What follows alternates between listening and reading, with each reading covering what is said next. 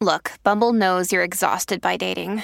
All the must not take yourself too seriously and 6 1 since that matters. And what do I even say other than hey? well, that's why they're introducing an all new Bumble with exciting features to make compatibility easier, starting the chat better, and dating safer. They've changed, so you don't have to. Download the new Bumble now.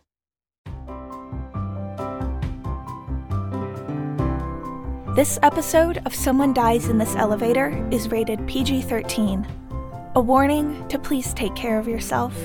This episode contains violence and death in an elevator. Please read the show notes for more information.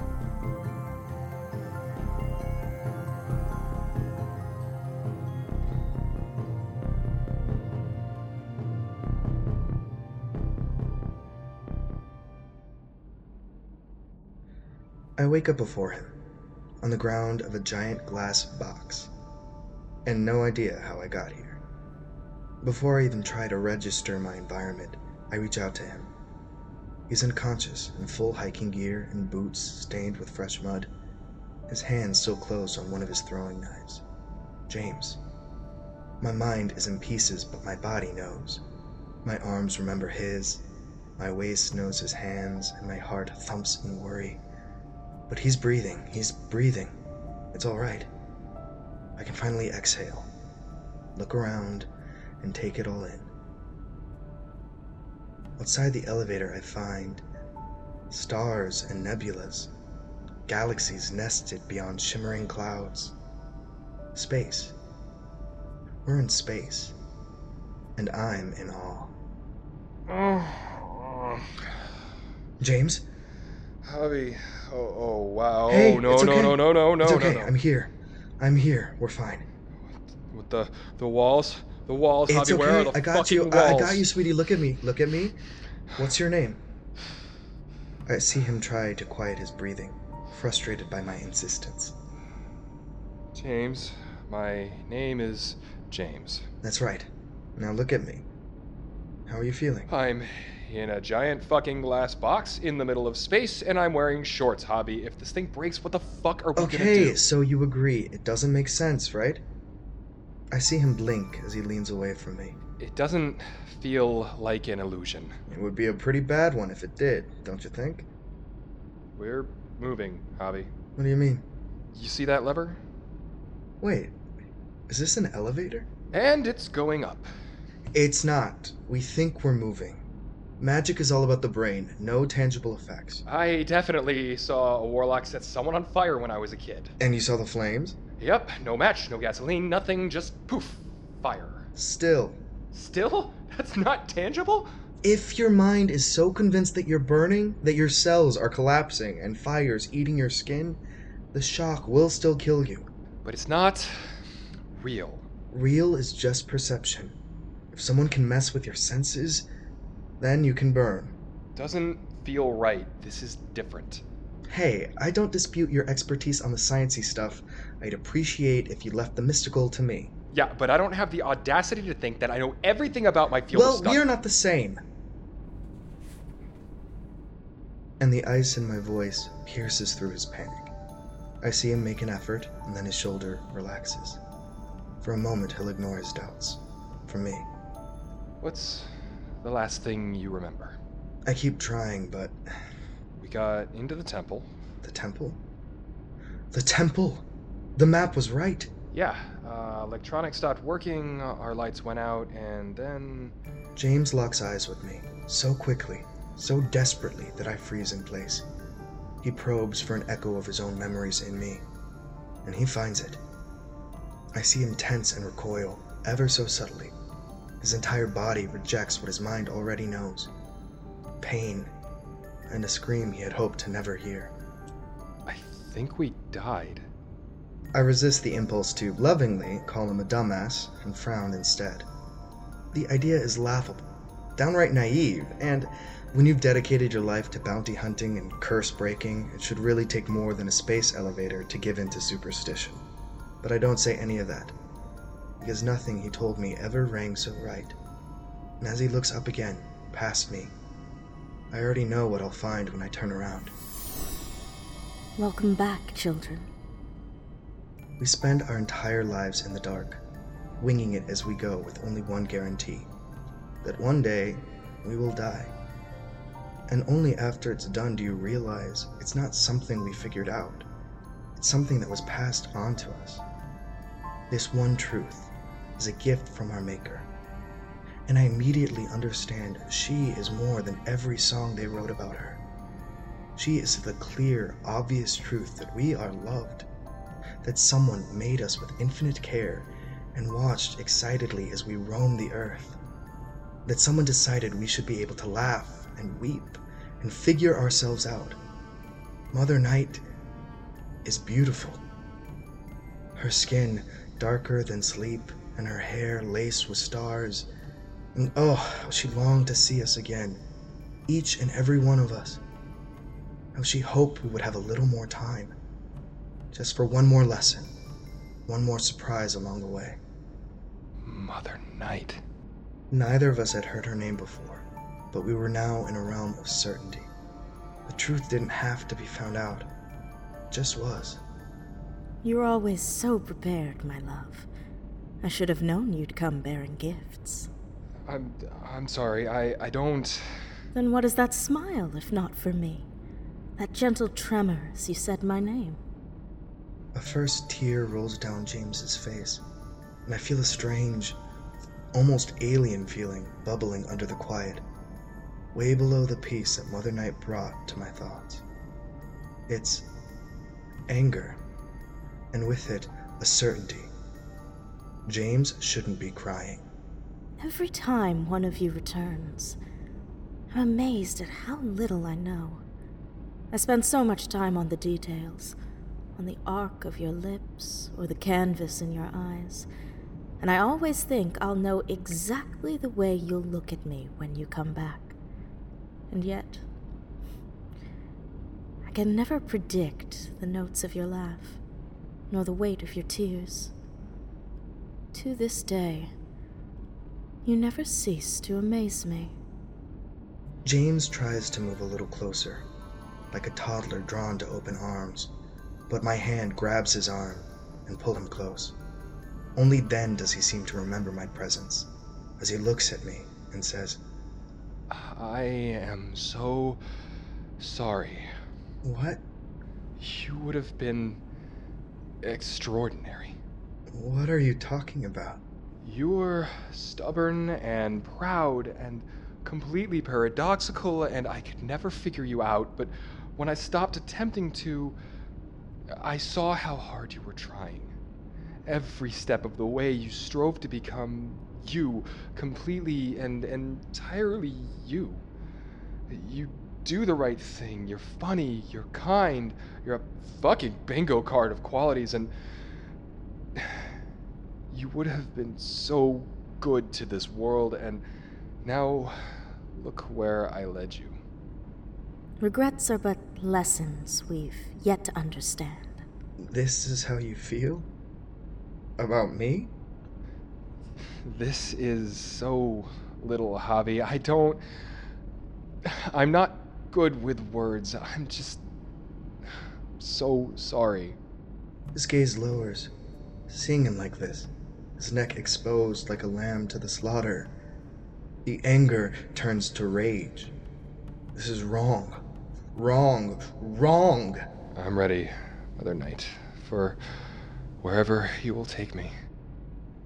The dark silhouette gets up with the ease of the tides, and James closes his eyes, weeping quietly.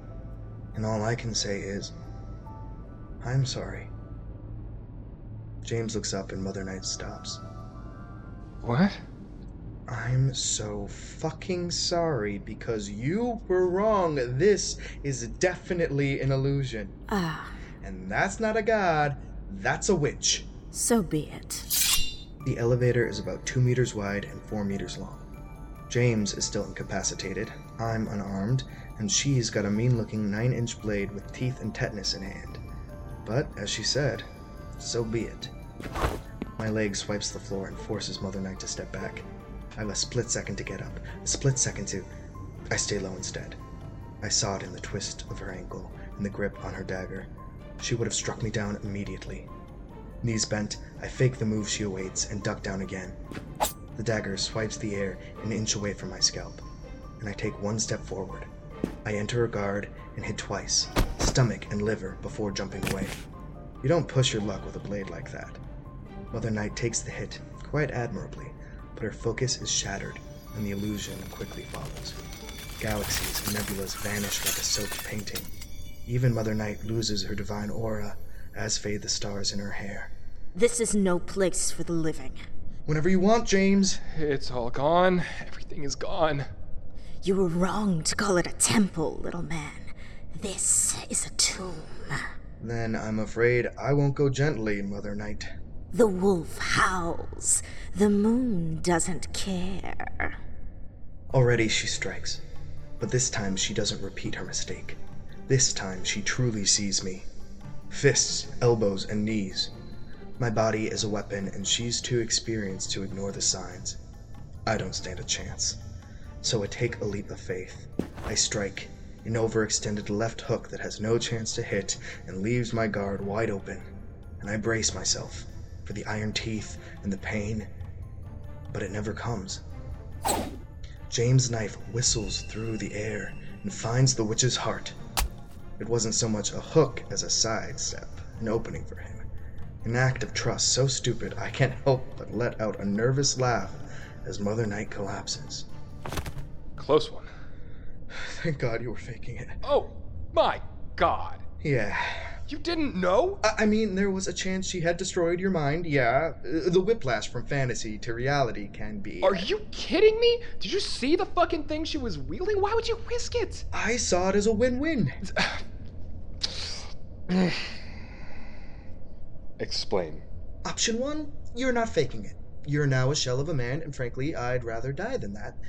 Option two, you are faking it, and here we are. How fucking dare you? Don't ever take a risk like that again, or I will end you. And I love you too. Are you hurt?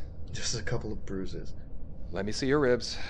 Hey, you can ask if you want me to take my shirt off. I don't mind. Hey, tough guy, let me care, okay? Okay. Uh, doesn't seem too bad. Uh, that one's gonna hurt tomorrow, but uh, I have a good balm for it. Just remind me, okay? Okay. Javi, Hmm? Promise you won't do it again. I promise. Oh, fuck off. What? You're a better liar than that. You could at least try. Oh, so lies you can see through, but not illusions? Did you lie? No. Are you lying now? Yeah. Okay. I promise. Thank you. Oh, gross. Back off. I'm I'm not kissing you when there's a dead witch on the floor here. How, how do we get out of here? Give me just a second. Also, uh, why go through all this trouble? Why didn't she just stab us? I mean, look at what happened when she tried. Fair? And also, we're probably the first visitors in decades. She probably wanted to show off a little. Magic is fun. Oh, yeah. Time of my life. Wait, the. This is an elevator. The lever is real. In an ancient abandoned temple? They can't lead anywhere nice. You found your light? Yeah, lost my rifle though. Hey, how did you know? About what? The illusion. Uh, just like, I get I'm not the most knowledgeable, but she was strong. Best I've seen, yeah. Then how? Because we die alone, James. If you were here, it meant there was still something to fight for. I don't have to say anything else. The rest he knows. The rest is too obvious for words. Ready? Lead the way.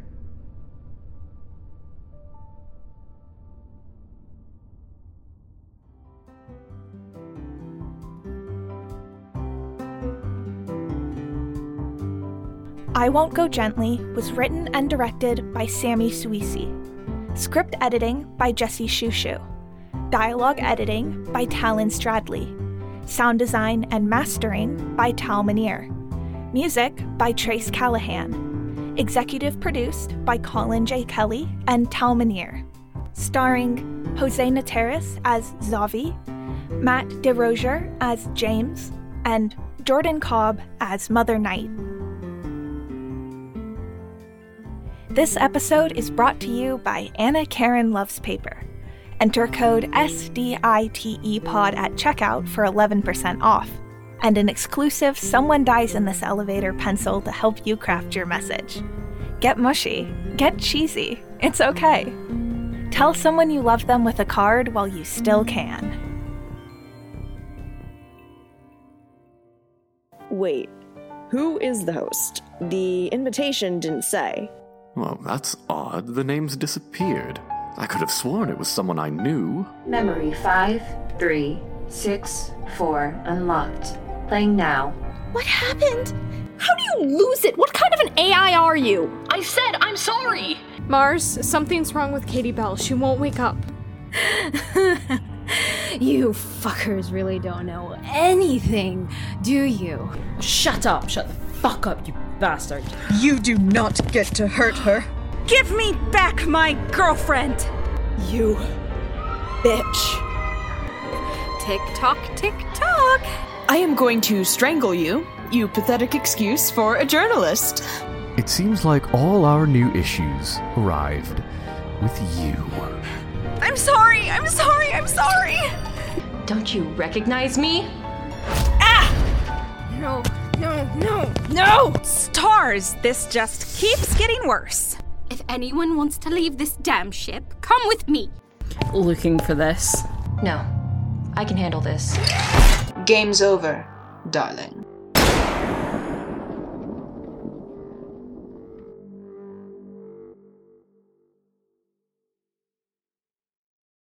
Another day is here, and you're ready for it. What to wear? Check.